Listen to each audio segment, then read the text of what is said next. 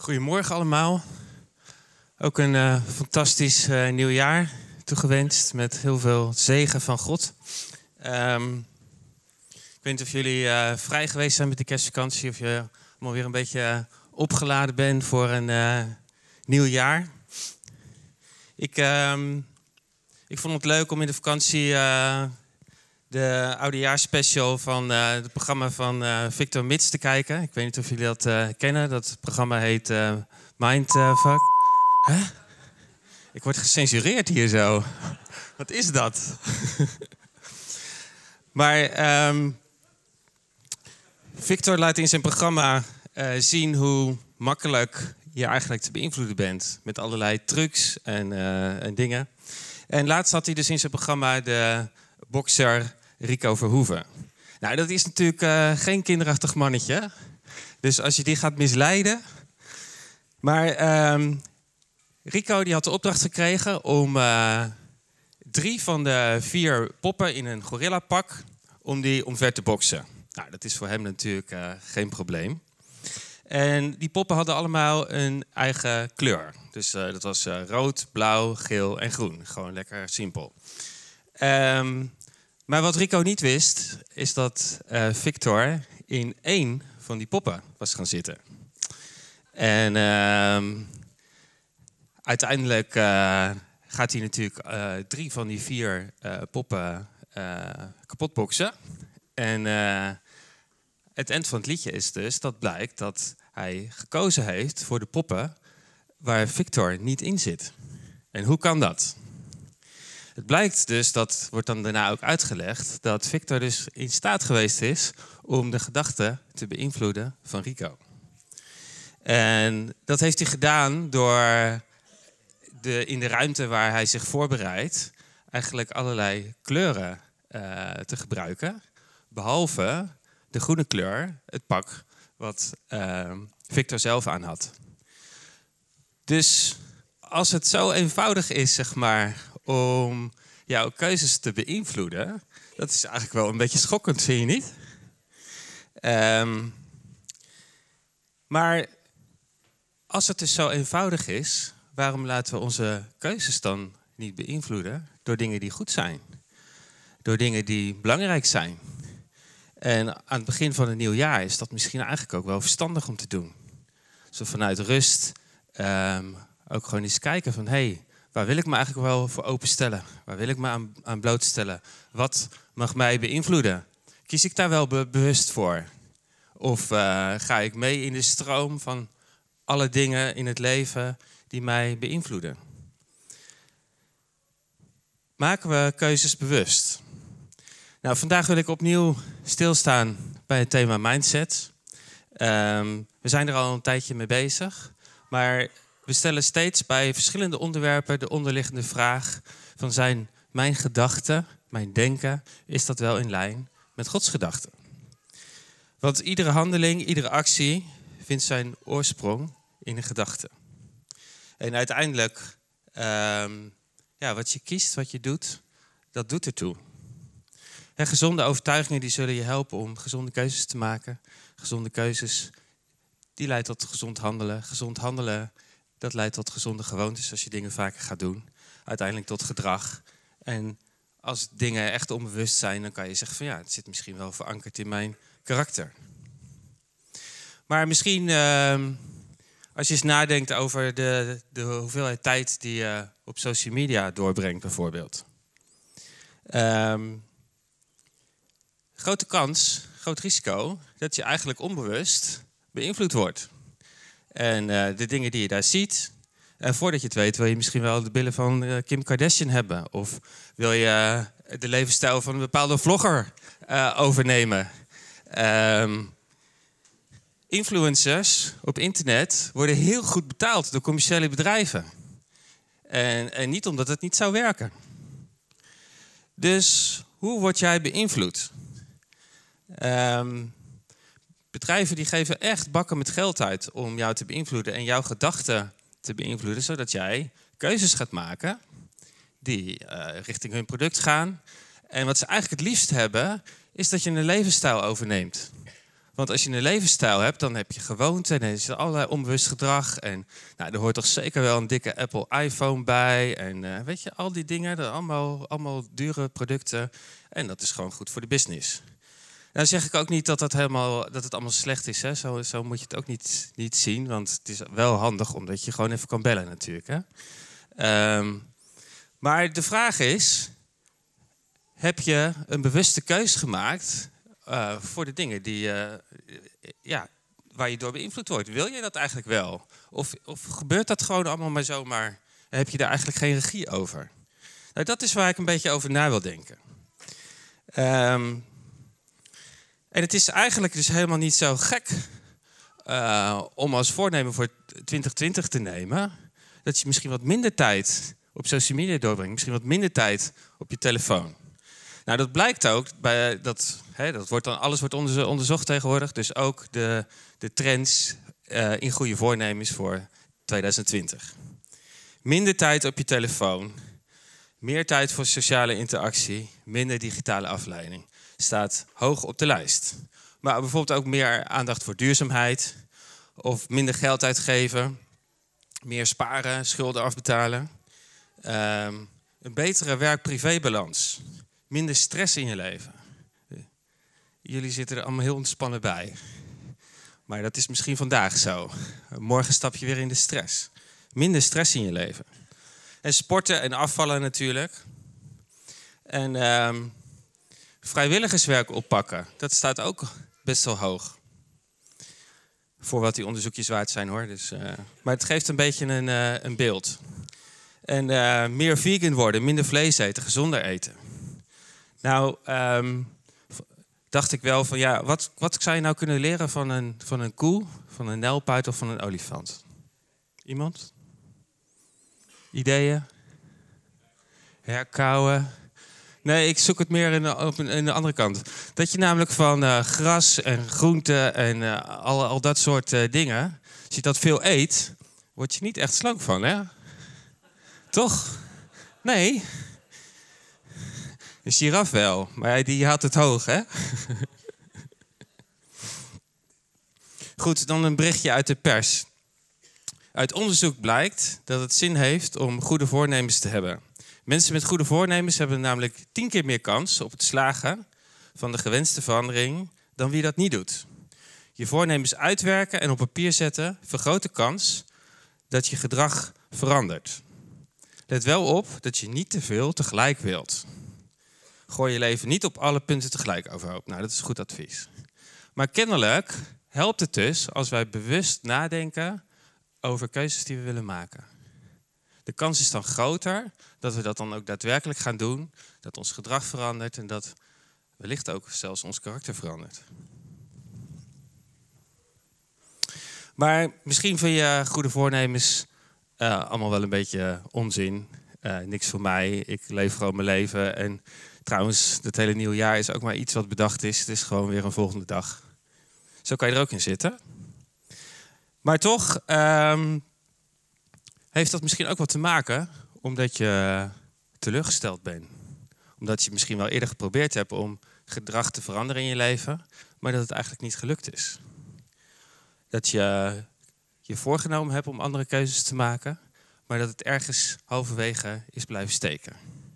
dus je hebt misschien wel keuzes gemaakt, je hebt misschien wel dingen gedaan, maar het is niet verder gekomen dan de laag uh, van je gedrag. dus het is niet een patroon in je leven geworden bijvoorbeeld meer sporten. dat kan je, uh, enthousiast kan je eraan beginnen. En dan doe je het een paar keer. En vervolgens uh, gooi je de handdoek weer in de ring. Dat gebeurt bij mij nog wel eens. Um, goed. Maar toch, als we zo aan het begin van een nieuw jaar staan, dan is het mijn verlangen, mijn uh, voornemen, om me meer te laten beïnvloeden door de dingen van God. Door zijn beloften. Um, de influencers die je volgt, daar kan je in ieder geval in kiezen. Daar kan je bewuste keuze over maken. Maar waarom laten we ons niet meer en in toenemende mate beïnvloeden door Gods beloften? En we leven natuurlijk in een wereld die heel erg hecht aan uh, vrijheid. Dat is een hoge waarde. En je zou alles moeten kunnen doen uh, op elk moment, wanneer jij het uh, wil, met wie je dat wil. En uh, dat noemen we dan vrijheid. Maar wat ik net heb uitgelegd is eigenlijk ook de vraag van hoe vrij zijn we werkelijk? Als onze keuzes zo makkelijk te beïnvloeden zijn uh, op onbewust niveau. heb je daar echt wel serieus over nagedacht? Of hobbel je gewoon mee met de grote massa en de grote multinationals die um, een levensstijl voor jou bedacht hebben en daar goed aan willen verdienen? Wie bepaalt jouw agenda eigenlijk? Zijn dat die influencers die je onbewust volgt? Of ga je dit jaar bewuste keuzes maken? Wie volgt jou? Dus het onderwerp wat ik vandaag met jullie wil behandelen is: ik wil me laten beïnvloeden door Gods belofte. Ik wil bewust kiezen voor zijn agenda in mijn leven. En zijn agenda is transparant. Daar zit niet een commercieel motief achter. Daar zit uh, een vaderhart achter. Daar zit liefde achter. Daar zit rust en vrede achter. Daar zit vergeving en verlossing achter. Bij Hem is rust te vinden, een, een nieuw perspectief. Wat, uh, wat past bij jou. Een, een, een levensstijl, een persoonlijkheid, een karakter. Uh, waar, waar het, het beste wat in jou zit, uh, wil God eruit halen. Dus door wie of wat jij je laat beïnvloeden, kan je kiezen. Aan jou is de keus. Maar toen ik in de voorbereiding wat verder daarover nadacht, um, het, het, het echt veranderen van je levensstijl, het echt veranderen van je gedrag en je gewoonte is helemaal niet zo ingewikkeld. Of uh, zo simpel. Dat is eigenlijk heel erg ingewikkeld. En een van de redenen die ik in mijn eigen leven ook wel, wel merk van... Ja, dat is soms toch wel teleurstelling. Dat je dingen geprobeerd hebt, maar het, het lukt niet, het wil niet. En teleurstelling is eigenlijk best wel een, een uh, ja, een groot ding. het, het, leidt tot gedachten van, nou, het, het, werkt toch niet. Het, kan, het gaat toch niet lukken. Ik heb het al geprobeerd. Ik heb gefaald. En... Uh, maar als je dus niet, op tijd met zo'n gevoel van teleurstelling daar, daar niet op tijd mee dealt, dan kan dat ook uh, ja, groter groeien en eigenlijk onbewust keuzes en gedrag beïnvloeden. Namelijk dat je misschien helemaal niet meer een goed voornemen zou willen hebben, of dat je helemaal niet meer de ambitie hebt om je gedrag te veranderen. Het lukt toch niet. Waarom zou ik eraan beginnen? Waarom zou ik het proberen? En ja, we geloven uh, dat er een God is. We geloven ook dat er een vijand van God is. Die bezig, zich bezighoudt om ons op een ander spoor te krijgen dan het spoor wat God voor ons heeft. En hij probeert ons bezig te houden met wat niet werkt. Zodat we eigenlijk het perspectief verliezen op wat wel zou kunnen werken in jouw leven. En als we dus niet op tijd met teleurstelling dealen, dan gaat dat eigenlijk onze geestelijke en emotionele gezondheid beïnvloeden. Je zou kunnen zeggen dat een web van teleurstelling zou kunnen ontstaan. Uh, nou, als dat zich verder uh, klem zet in je gedachten, dan kan je er zelfs een beetje depressief van worden. Dus teleurstelling heeft eigenlijk de kracht om ons blijvend negatief te beïnvloeden. En dat lezen we ook in de Bijbel. In de Bijbel uh, dus die opgebouwd uit verschillende boeken. En er is ook een heel prachtig boek vol met spreuken en levenswijsheden. En dat boek heet dan ook Spreuken. En in Spreuken 13, vers 12 daar staat... Al maar onvervulde hoop maakt ziek. Vervuld verlangen is een levensboom. En in de, de NBG-vertaling daar staat... Uh, onvervuld, onvervulde hoop maakt het hart ziek. Maar teleurstelling maakt ons dus op de een of andere manier geestelijk en emotioneel kwetsbaar. Het heeft de kracht om ons ziek te maken. Het is als het ware alsof ons geestelijke immuunsysteem onderdrukt wordt en misschien zelfs wel uitgeschakeld wordt door teleurstelling. Ja, als gebeurtenissen niet uitpakken zoals wij die graag hadden gewild, zoals wij uh, die hadden gedroomd, misschien wel voor gebeden, gehoopt, dan, uh, ja, dan heeft dat effect op ons. Ze hebben het vermogen om onze verlangens en onze, onze dromen te roven. Dat is wat teleurstelling kan doen. Dus als we niet een manier vinden om, om daarin op te staan, dan verliezen we eigenlijk hoop. We maken natuurlijk allemaal dingen mee waar je niet op zit te wachten. We maken allemaal dingen mee, uh, ja, teleurstellingen, tegenwind, dingen die ons negatief beïnvloeden, uh, verliezen, onvervulde verlangens. Misschien wel hè, deuren die op een bepaalde manier dicht lijken in je leven. Misschien wel kritiek of je voelt je verraden. Gebeden die niet verhoord zijn. Dingen die je zo ontzettend verlangd hebt en gevraagd hebt aan God. Maar op de een of andere manier niet in vervulling zijn gegaan in jouw leven. Het kan van alles zijn, noem het maar op. Maar hoe we dus omgaan met dat soort tegenwind in ons leven, dat, dat maakt verschil. En je zou kunnen zeggen, ik vind het een zeilboot wel een heel mooi voorbeeld. Een, op een zeilboot die kan het zeil uh, zo positioneren dat de zeilboot in staat is om tegen de wind in te varen. Um, door, te, door te laveren, dan de ene kant op de andere kant op. En uh, dat is een boot die de zeilen ook zo gepositioneerd heeft, als ik het uh, goed heb. Maar misschien dat er zeilen zonder ons zijn, uh, Jan Bernhard, die uh, dat met een scherp oog direct kunnen waarnemen of dat klopt. Maar net zoals een zeilboot dat zo kan positioneren, kunnen wij ons hart positioneren in Gods belofte. En Gods belofte die vormen een tegengif tegen teleurstelling in ons leven. Is de houding van ons hart in een situatie van teleurstelling, die kan het verschil uitmaken. Of die teleurstelling blijvende invloed op ons heeft of niet.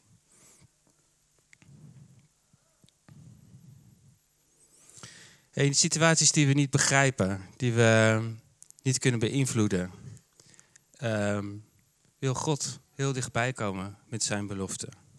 Betekent niet dat, uh, dat de situatie altijd verandert. Maar je bent niet alleen. En er is hoop in zijn nabijheid. We mogen terugvallen op zijn kracht, op zijn wijsheid, als we het zelf niet meer weten. En teleurstelling is, is als een dief die onze verlangens, onze dromen kapot maakt. Teleurstelling rooft ons van hoop. Het maakt het hart ziek. En uiteindelijk wil teleurstelling ja, misschien wel onze bestemming roven. En teleurstelling vormt in wat de Bijbel uh, noemt een, uh, een bolwerk in onze gedachten. Nou, wat is een, uh, een bolwerk? Daar hebben we ook een plaatje van. Bijna. Hij doet het niet. Oké. Nou, een, een, bolwerk moet je je voorstellen. In de Tweede Wereldoorlog was. Uh, oh, nou dan doen we dit. Dit is een bolwerk van een, uh, van een kasteel. Dat is echt een, een versterkte toren. Um, van waaruit je pijlen kan afschieten, allerlei meuken over de muur kan gooien, zoals heet pek en zo, wat ze vroeger deden. Um, je kan natuurlijk, van daaruit kan je kanonnen afschieten. En de Bijbel noemt, gebruikt die metafoor als, als een bolwerk in ons denken. Dat, dat de vijand eigenlijk bepaalde dingen in ons denken uh, probeert te zaaien. Die zijn als een bolwerk tegen de dingen die God voor jou heeft. En de vijand heeft natuurlijk totaal geen macht over jou. Behalve als wij hem die macht geven. Als wij keuzes maken die niet in lijn zijn met Gods woord. Als er dingen in ons hoofd zijn blijven hangen die niet van God zijn, maar van Hem. Teleurstelling kan zo'n ding zijn. Als je niet oppast, dan beïnvloedt teleurstelling jouw denken en het perspectief op hoop. Als je niet oppast, dan vormt teleurstelling onbewust jouw gedachtenpatronen. En, uh, en misschien ook wel een gedachtenpatroon van beschuldiging tegen God. Waarom heeft u niet ingegrepen? Waarom? En we zullen dat misschien niet snel bewust denken, maar onderhuids, onbewust, is er een aanklacht in ons hart tegen God. En God is goed, God is liefde. En Hij is niet de bron van alles wat misgaat in jouw leven. En op een bepaalde manier kan je gevangen komen zitten in zo'n onbewuste beschuldiging. En dat er moeilijke omstandigheden in jouw leven zijn, of dat dingen uh, tegenzitten, dat verandert niks aan het karakter van God. Dat bepaalt niet wie Hij is. God is goed, God is liefde. Maar onbehandelde gevoelens van teleurstelling, die kunnen leiden tot gedachtepatronen dat dat toch allemaal niet kan en niet mogelijk is. Dat God niet is wie Hij zegt te zijn. En we kunnen gaan denken dat zelfs dat het aanvankelijke verlangen wat we hadden om voor dingen te kiezen of dingen te gaan doen, um, ja, misschien wel niet goed was. We kunnen gaan twijfelen aan onszelf. En dan zit je op het punt dat ook je bestemming in gevaar komt. Het kan leiden tot negatief denken over jezelf. Maar God is een God van belofte. En er zijn uh, mensen die uh, een poging gedaan hebben om alle beloften van God die in de Bijbel zijn opgeschreven, om die te tellen. Nou, wat voor orde van grootte uh, moet je denken dat je dan uitkomt? Is er iemand die, die daar een idee van heeft?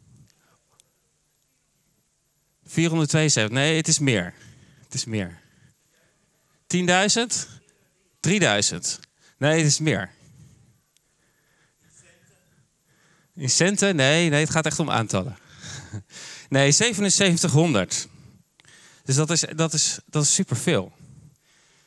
En als we zo aan het begin van het nieuwe jaar staan, wat ik al zei, is het mijn verlangen en voornemen om de belofte van God meer serieus te nemen in mijn leven. om mijn leven in lijn te krijgen met zijn belofte. Ehm, om mijn denken te laten beïnvloeden door wat hij zegt, door wat hij belooft. En zijn agenda is een veilige agenda, zoals ik net al zei. Nog een keer even terug naar de tekst die ik net noemde. Almaar onvervulde hoop maakt ziek, vervuld verlangen is een levensboom. Nou, we hebben het eerste deel hebben we even naar gekeken. We gaan nu, nu naar het tweede deel kijken. Vervuld verlangen is een levensboom. wanneer je, je dromen en je verlangens eh, worden ingevuld, dan uh, brengt dat je eigenlijk dichter bij wie je werkelijk bent. Zoals God je bedoeld heeft. dat, zo voelt het ook. Daar word je, word je blij van. Is er iemand die uh, afgelopen jaar een droom in vervulling heeft zien gaan? Mag ik het handen zien? Ik had toch wel meer verwacht eigenlijk. maar hoe voelt dat? Word je, werd je daar blij van? Ja, daar word je blij van. Dat, uh, dat voegt iets toe aan je leven. En God is een liefhebbende vader die, die ons het vermogen heeft gegeven om te verlangen en om te dromen. En dat is eigenlijk iets heel moois. Want in onze dromen uh, en onze verlangens, daar, daar zitten dingen opgesloten die er nu nog niet zijn, maar wat er wel later zouden kunnen worden. En ons hele leven groeien we. We worden geboren als baby, dat hebben we net gezien aan de, de, kinderen die opgedragen worden. Maar je, je, je lijf groeit, je lijf wordt volwassen. Maar je, je, je geest ontwikkelt zich, je denken ontwikkelt zich. En als volwassene uh, stopt je lichaam op een gegeven moment met groeien, maar je, je, denken gaat door. En wie je bent groeit. En hoe, eh, de, de, de, mogelijkheden die, die God in jouw leven heeft gelegd, die zijn natuurlijk oneindig. Um, en je moet dus ook keuzes maken. Je kan je, je kan niet alles vormgeven wat je leuk vindt. Dus je gaat ook in je leven in een soort proces van, van filtering. Van hé, hey, wie ben ik echt en waar word ik nou echt blij van? En hoe heeft God mij gemaakt? Maar wat betekent het dan dat een vervuld verlangen een levensboom wordt genoemd? In het uh, begin van de Bijbel en aan het eind van de Bijbel wordt er ook gesproken over een levensboom. In het paradijs vinden we die uh, boom van het leven onder andere terug. De boom die eeuwig leven geeft. En vervuld verlangen is iets wat God ons echt wil geven. En iets wat hoort bij onze eeuwige bestemming. Met andere woorden, onze eeuwige bestemming wordt uh, deels vervuld door de vervulde verlangens en dromen die we hebben. En God geeft zijn belofte niet om ons zomaar bezig te houden. God is een liefhebbende vader. Hij geeft zijn belofte niet om uh, als een lokkertje of als een leugen. Hij zegt het niet om ons uh, te paaien. En hij wil ons geen valse hoop geven. Hij geeft ze om onze diepste verlangens en om onze dromen echt waar te maken. God is een liefhebbende vader die ons heeft gemaakt. En zijn beloften liggen ten grondslag aan ons vermogen om te verlangen en te dromen. En veel mensen zijn vanwege teleurstelling in hun leven dat vermogen om te verlangen en te dromen, ja, geheel of gedeeltelijk kwijtgeraakt. En dat is hartstikke zonde. En Gods beloften zijn een uitnodiging aan jou om in relatie een reis aan te gaan. Een reis om met Hem samen te werken en het hart van God te weerspiegelen in het natuurlijke. En als jij met hart en ziel die samenwerking aangaat, als je je laat beïnvloeden door zijn belofte, als je die belofte aangrijpt, als je die serieus neemt, um, dan wordt dat werkelijkheid in jouw leven. Dan worden Gods doelen met jou en jouw omgeving vervuld. En God is almachtig, hè? Hij, hij kan doen wat hij wil. Hij zou uh, tegen iedereen kunnen spreken tegelijkertijd. Hij, uh, hij heeft de wereld gemaakt. Dat is wat wij geloven. En uh, toch is het eigenlijk apart dat God ehm, kiest voor zo'n positie van samenwerking. Waarom is dat eigenlijk? Waarom wil hij met jou samenwerken? Nou, God stelt zich voor in de Bijbel als een, als een vader.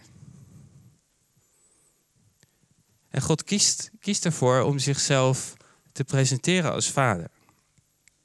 Hou die even vast. In de, in de kerstvakantie uh, waren wij in uh, Antwerpen.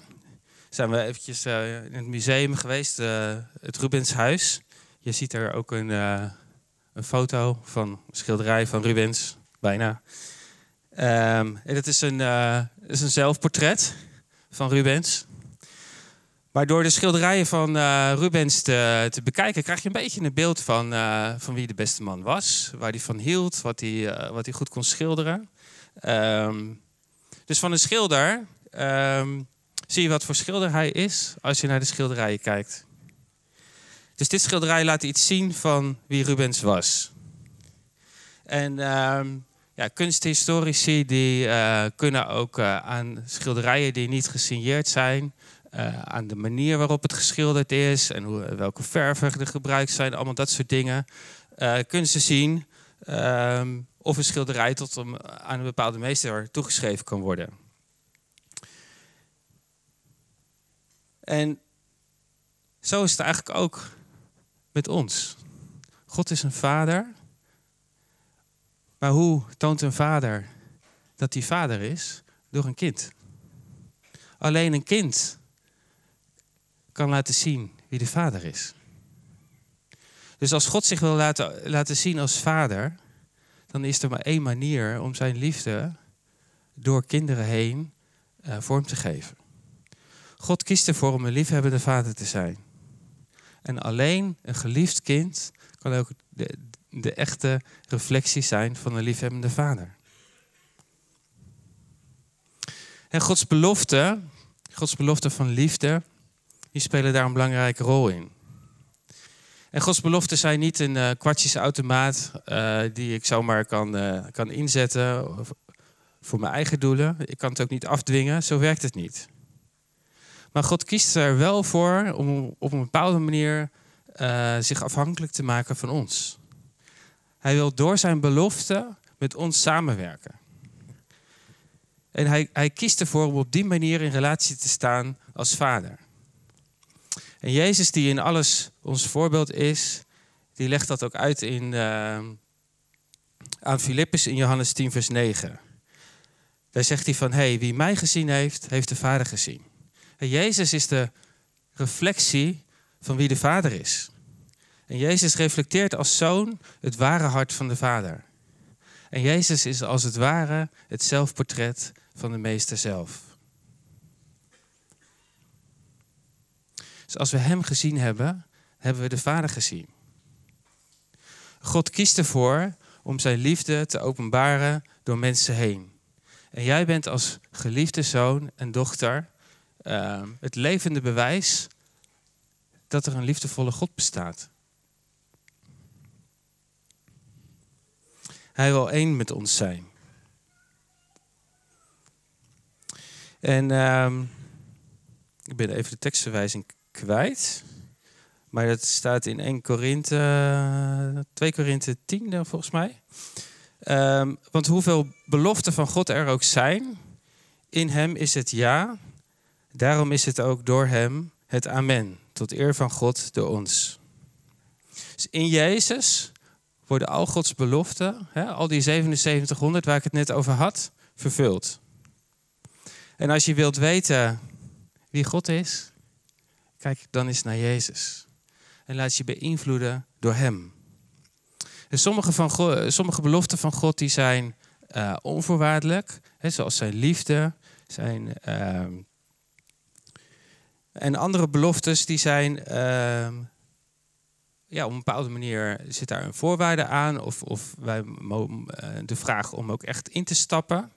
Ehm, er zijn beloftes van vergeving bijvoorbeeld. als, als wij erkennen dat God God is, Ehm, dan zal hij ons aannemen als zijn kind. Um, en mogen zijn vergeving ontvangen. Als wij erkennen wat we fout gedaan hebben, dan zal hij ons vergeven. Gods beloften zijn krachtig. Gods beloften zijn waar. En sommige beloftes die vragen dus dat wij echt instappen. God is op zoek naar een relatie. En ik weet niet of je zelf een relatie hebt, maar een relatie werkt alleen een beetje lekker als je het ook echt samen doet, toch? En het is op een bepaalde manier net als, uh, als met een bus. Uh, als een bus komt aanrijden bij de halte, dan staat er natuurlijk een fantastische bestemming op. En die bestemming is de belofte van waar de bus heen gaat. Maar als je daarheen wil, dan zou je wel echt moeten instappen. Dus jij moet iets doen en dan ga je ook op die bestemming komen. Zo is het ook met Gods belofte. zijn liefde is vrij, zijn liefde is open.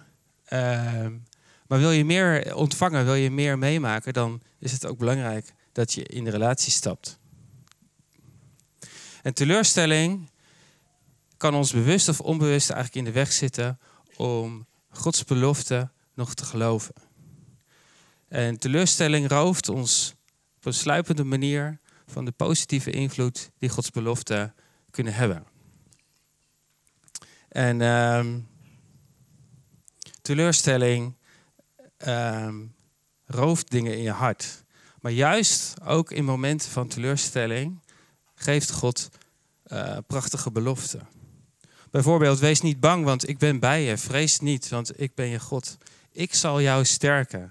Ik zal je helpen, ik zal je steunen met mijn onoverwinnelijke rechterhand. Dat kun je lezen in Jezaja. Nou goed, zoals ik al aangaf, is het mijn verlangen en voornemen om ehm, dit jaar me meer te laten beïnvloeden door Gods beloften. De Bijbel staat vol met Gods beloften. En ik ben overtuigd dat iedere situatie in jouw leven, dat God daar een belofte voor heeft. Een belofte die past bij waar je bent. Een belofte die een antwoord is op waar je doorheen gaat. Waar je ook voor staat. En als jij ook dat voornemen hebt om je meer te laten beïnvloeden door Gods belofte, dan uh, zal ik uh, aan het eind van de dag een linkje op, uh, op onze website zetten waarin je een aantal van die beloften ja, tot je kan nemen. Misschien kan je dat een bepaalde tijd uh, lezen en tot je nemen, zodat die beloften ook dieper in je hart landen. En een van de beloften van God is dat wij zout mogen zijn dat smaak geeft aan deze wereld. Dat we een licht mogen zijn van liefde voor de mensen om ons heen. En God is op zoek naar mensen die zich diep laten beïnvloeden door zijn belofte van liefde, van vergeving, van verlossing, belofte van rust en vrede. En God is op zoek naar influencers die zijn op, op, hun beurt zeg maar, zijn belofte van liefde, van verlossing, van vrede, van vergeving ehm, in deze wereld bij de mensen om, om hen heen waar kunnen maken. Dus je bent uitgenodigd om influencer te zijn. Je bent uitgenodigd om het hart van God te weerspiegelen. Ook jij mag een zelfportret zijn van de Vader. Ehm, in jouw unieke manier, zoals God jou gemaakt heeft. Amen. Goed, zullen we gaan staan en het aanbiddingsteam ook terugkomen. We zijn gewend om uh, aan het eind van de dienst ook tijd te nemen om uh, te bidden met elkaar en voor elkaar. Dus dat is ook uh, wat we willen gaan doen. Dus voel je vrij om daar ook aan deel te nemen. Ook al is dat misschien niet iets wat je zelf gewend bent.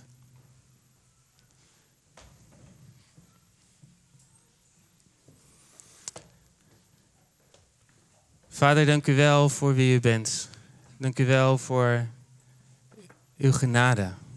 En dat u in uw genade zo ontzettend veel uh, woorden van hoop, beloften van hoop uh, voor ons heeft. Vader, dank u wel dat uh, uw beloften het tegengif zijn tegen teleurstelling. En in Jezus' naam bind ik teleurstelling in jullie leven. En ik zet Gods hoop vrij. Ik zet zijn belofte vrij. En Heilige Geest, wilt u, wilt u komen en wilt u ja, iedere vorm van teleurstelling die nog op ons drukt of uh, ja, ons onbewust beïnvloedt, dat u die aanraken. Heer, wilt u komen met uw hoop. En Heer, uh, daar waar we dingen hebben opgegeven, waar we dromen in duigen hebben zien vallen.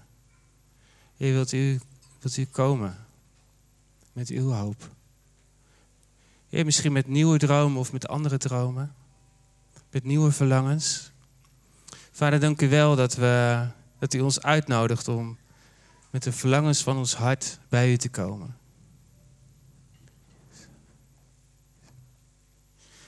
Heer, dank u wel dat, uh, dat u geïnteresseerd bent in wie wij zijn en wat wij ten diepste verlangen en vorm willen geven.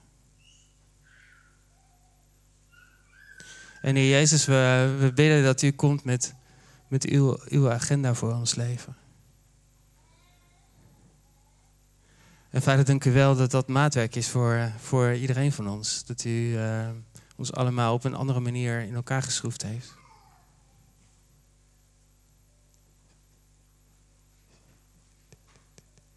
En ik zegen jullie met de liefde van de Vader. Ik zegen jullie met, uh, met zijn rust, met zijn vrede. Ik zeg jullie met nieuwe verlangens. En mag, uh, mag dit, dit jaar een keerpunt zijn in je leven waarin je je afrekent met teleurstelling.